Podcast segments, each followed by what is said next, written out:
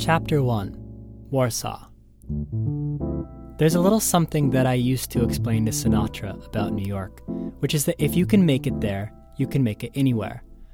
What I meant to convey was that New York City is something of a major transportation hub. If you can get yourself there, you can hop on a plane which will take you anywhere else on the globe. The same couldn't be said of, say, Antigua, Guatemala, or Christchurch, New Zealand. Of course, Frank, being a little slow on the uptake, failed to pick up on what I was putting down.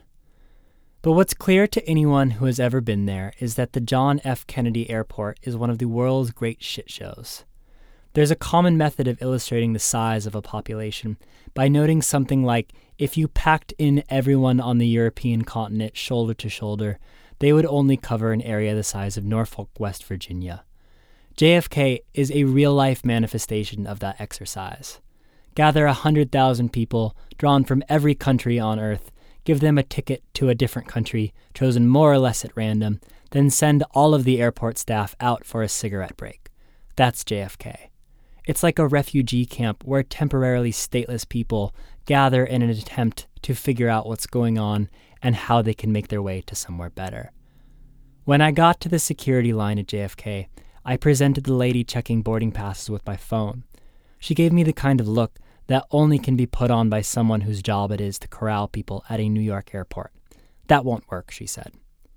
But it's a boarding pass, I told her informatively. If you want to go through and try it, be my guest. I hadn't meant to question her authority within her domain of expertise. I was just unclear about what constituted proof of itinerary at JFK. I explained this to her, and she directed me to the check in counter for Polish Airlines. That's when I first saw the Peruvians. The check in area for Polish Airlines was cut out of a wall under a staircase, like Harry Potter's bedroom, as if the architect had accidentally overlooked the poles in the original floor plan and had had to scramble to accommodate them. The area was packed with people ordered in no discernible pattern. The line for check in would have stretched out for a full Manhattan block. This is standard operating procedure at JFK.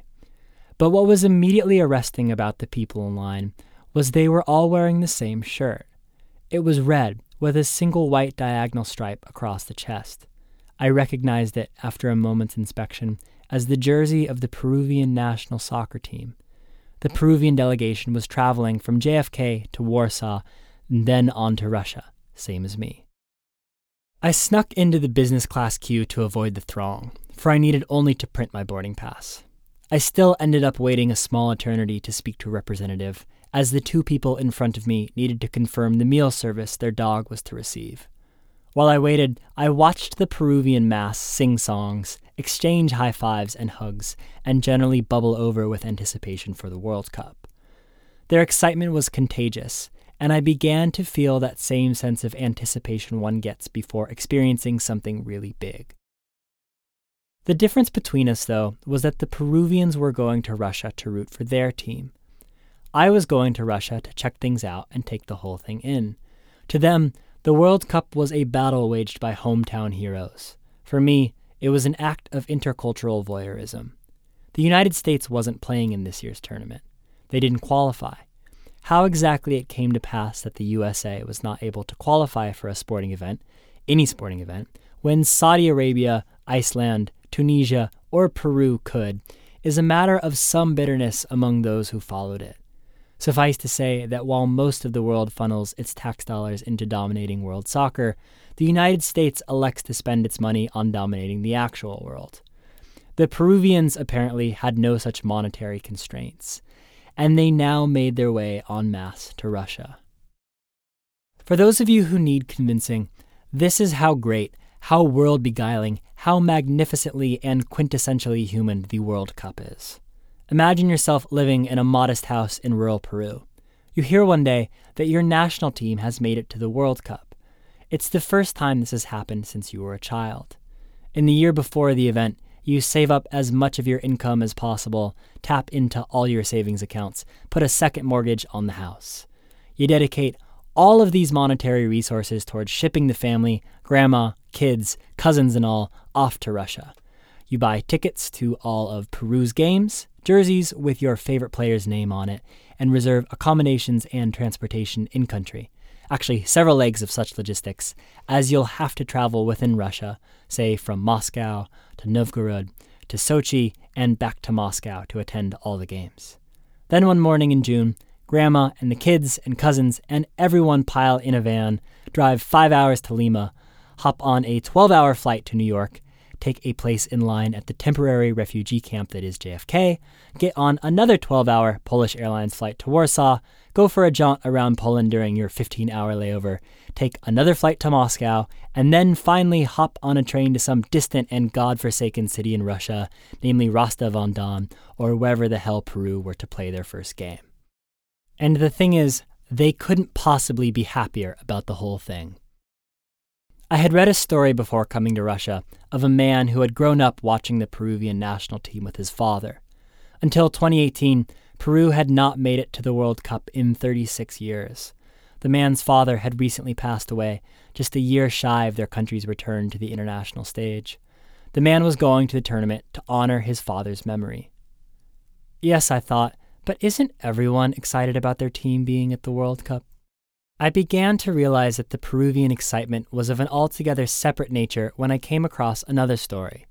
One Peruvian man had gained 55 pounds in an attempt to qualify for disabled tickets under FIFA's standards for morbid obesity. The game had, apparently, sold out of tickets for fans within three standard deviations of the mean BMI. One of his compatriots contemplated breaking a leg to earn a seat next to him. Ultimately, he declined to do so.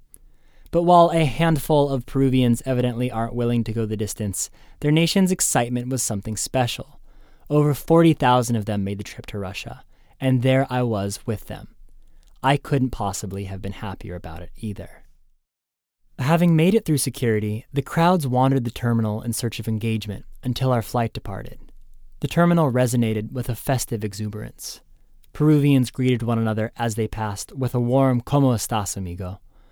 Eventually, I noticed that there was a Mexican delegation as well. The Mexicans were dressed in their green national jerseys, each one of them sporting an outlandishly sized sombrero.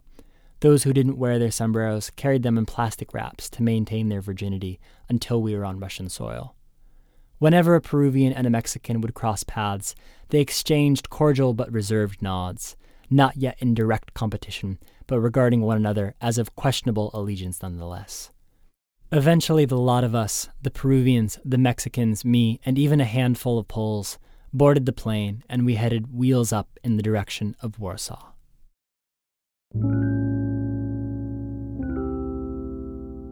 I had a seven hour layover in Warsaw, and I planned to make the most of it. I wasn't going to just sit around in the airport. I had at least three hours in the city to bum around, and I was eager to get going. My first impression of Warsaw as I took a taxi into the city was that it looked a lot like suburban Germany.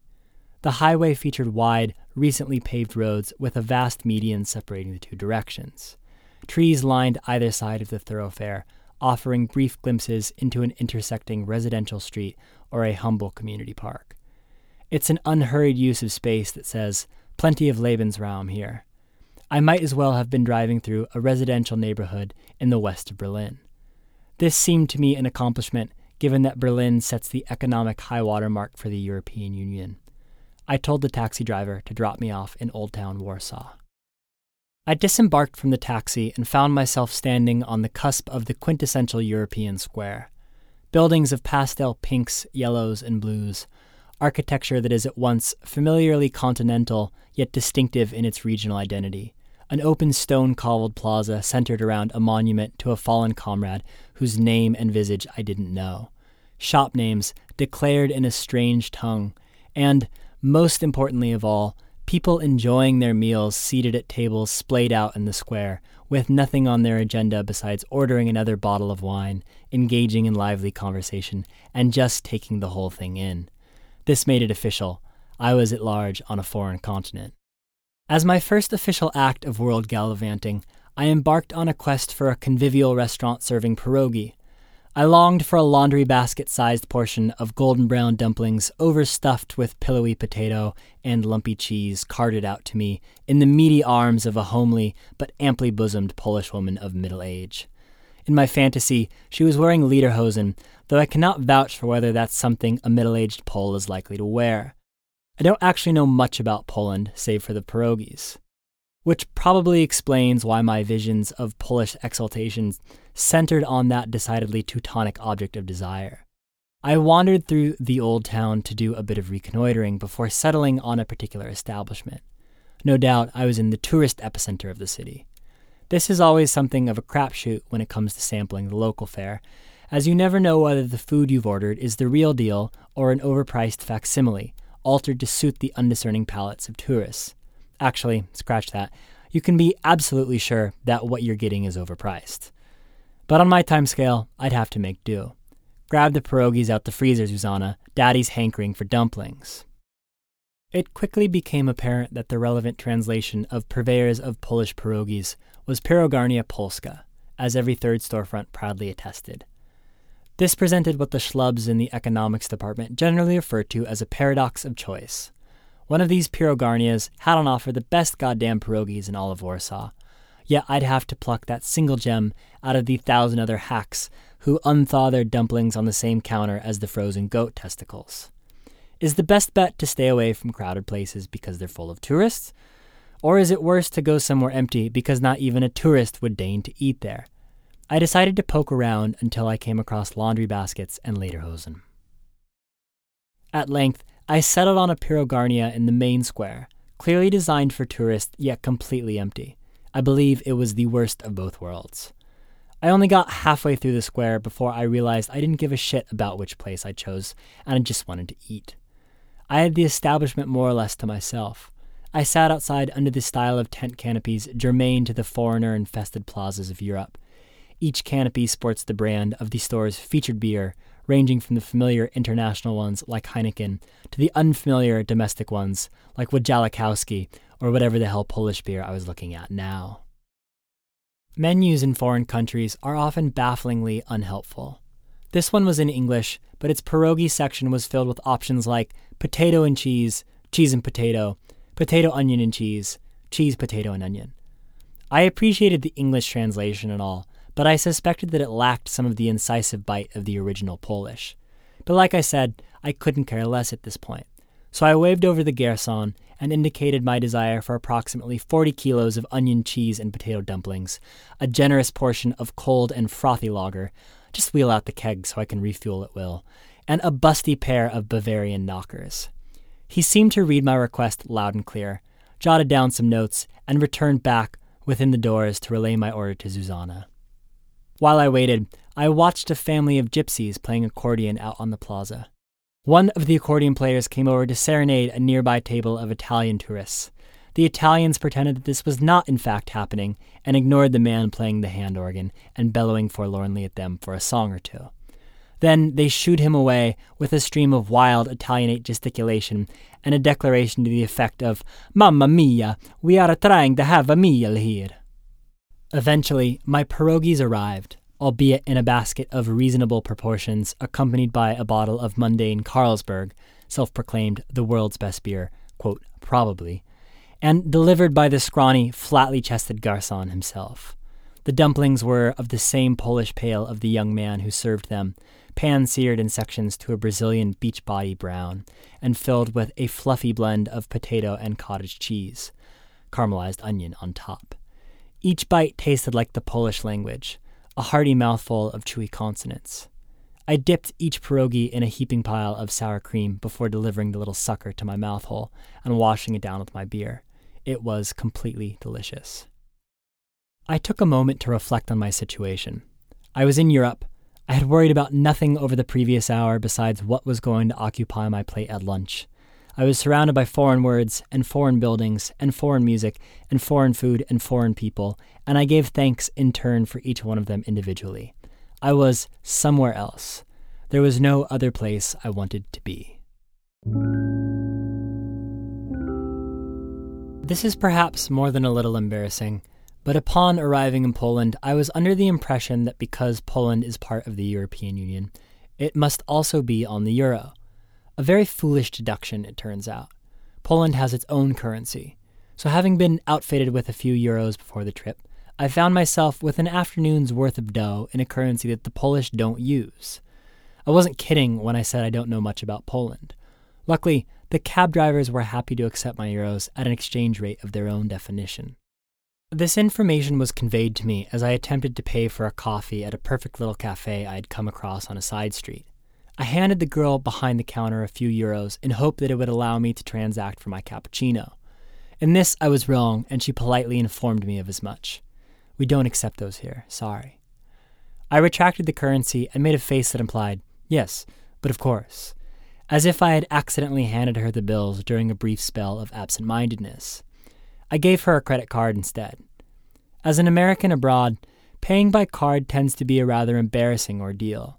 Invariably, the cashier attempts to tap the card on the reader in accordance with local customs. Nothing happens. She gamely tries it once more, again to no avail. Then she inspects the card and puts on a look of puzzled discovery that says, Gee, I haven't seen one of these since my great grandmother passed away.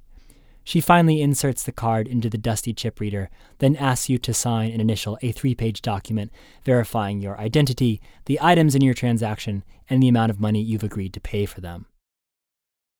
I retired with my cappuccino to a humble outcropping of tables and chairs set in the street.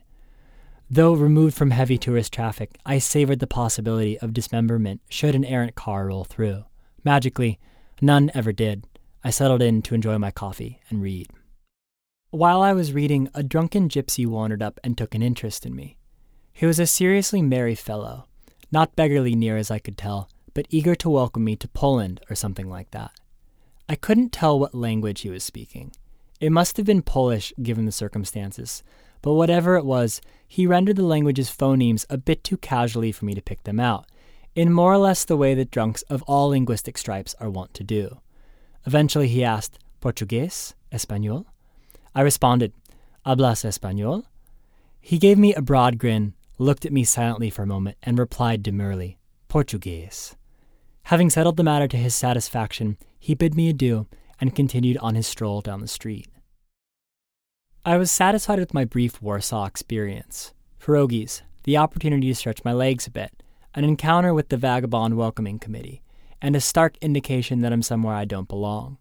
A guy couldn't ask for more. Time to head back to the airport. I returned to the old town square and hailed a cab. The driver quoted me a price that was twice as expensive as my trip in. Natch. I informed him of the price I had paid in the other direction and asked him to consider it as a fair wage for the same trip. Different price, he told me. Airport fees. Please? I negotiated in turn. He wasn't having it, so I went to try my luck with a spate of cabs down the block. Same exorbitant surcharge. You have to pay airport fees, another driver explained. So, airport fees I paid. The cab driver I ended up with was a talker. He thought it was important that I understand he was from Warsaw proper. Most everyone else, he said, comes in from the countryside just for the work week. Warsaw is a city dedicated to industry, to business. Very German indeed. The native Warcenes have a name for the countrysiders jars. They go home for the weekend, and when they come back to work on Monday, they bring with them jars full of Grandma's cooking. This seemed to me a win win. The countrysiders get a week's serving of homemade meals, and the war scenes get a convenient and pejorative label by which to refer to the interlopers. He was impressed that I was going to the World Cup. All Europeans are impressed by this intelligence. Poland, he said, were excited to participate in the World Cup this year. The team hadn't been this good, they were ranked quite high at the time, for several decades. He said that the Poles nonetheless have always loved soccer, though they have had to align themselves with other teams. Which other teams? I asked. Hard to say, he responded, but Poland loves a good underdog. I told him I could believe that. After the driver and I had discussed his nation's prospects for the tournament, he reflected for a moment, turned to me with a suspicious glance, and asked, But why are you going? You're American.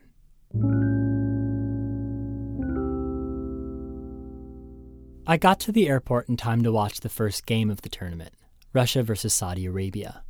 A fact little discussed before the tournament was Russia's group draw. The first stage of the World Cup consists of a round robin where each of the 32 teams are organized into eight groups of four. Each team plays the other three teams in their group.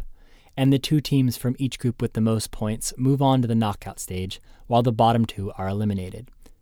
Russia's group consisted of Saudi Arabia, Uruguay, and Egypt. On paper, the best team of this group is Uruguay. With outside odds of 30 to 1, they're at least in the neighborhood of conceivably winning the tournament.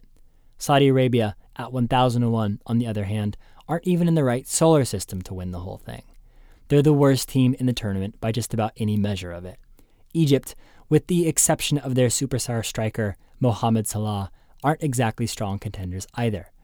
According to one statistical analysis, this group of four is among the worst groups ever in the history of the World Cup, and Russia, as host nation, just happened to draw these opponents by chance. Now, Russia are not good at soccer. They qualified for the tournament only because they're hosting it. During qualification, they were the lowest ranked team to make it in. Yet somehow they ended up in a group where it is possible, even likely, that they will advance to the knockout round. I contemplated the statistical likelihood of all this as I watched Russia's head of state, Vlad Putin, shake hands with the royal Saudi representative in the pregame ceremony. I don't have any evidence per se, so I can't make any strong claims, but let's look at the facts. FIFA, the governing body in charge of the World Cup, is an organization with a track record of, how should I say it, a certain moral looseness about sticking to the rules, especially if any such modification could result in the monetary benefit of any of the organization's higher ups. I wouldn't want to imply if the same could be said of the Russian government, I'd hate not to be invited back into the country, but I'll let you apply your own geopolitical knowledge.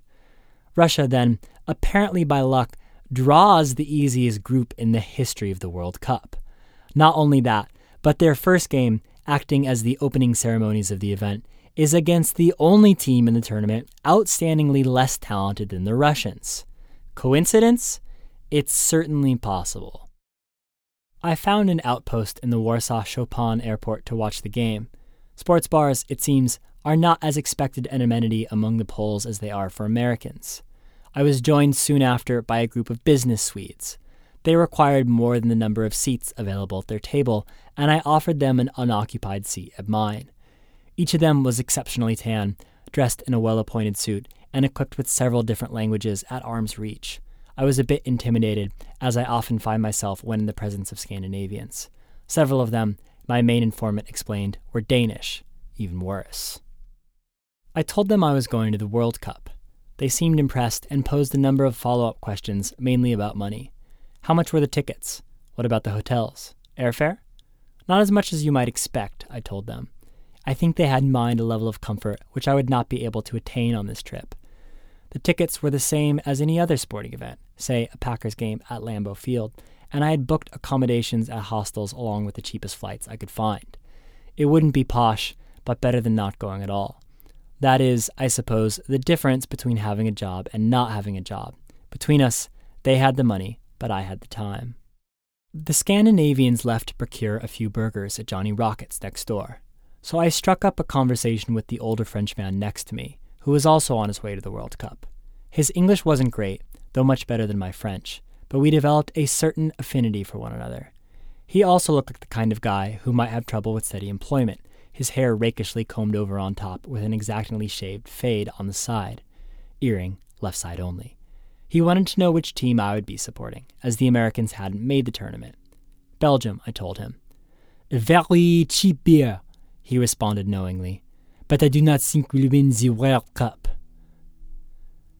Uninspired by the Polish airport food on offer, I rejoined the Scandinavian party at Johnny Rockets. Russia was destroying Saudi Arabia. The game ended 5 0. Putin looked immensely pleased, at least as pleased as any Russian is capable of appearing for more than a microsecond. The Saudi representative seated next to him did not look nearly as enthused. This, I imagined, was the source of Putin's pleasure, even more so than the victorious soccer match. I explained to the Scandinavians that I had recently read an analysis done by a couple of economists of home field advantage in soccer. Their ears perked up at the word economists. Having the crowd on your side, the study showed, was a huge advantage, more so than you might think. A team's probability of winning a home game is essentially the same as if the other team played a man down in a game on neutral territory.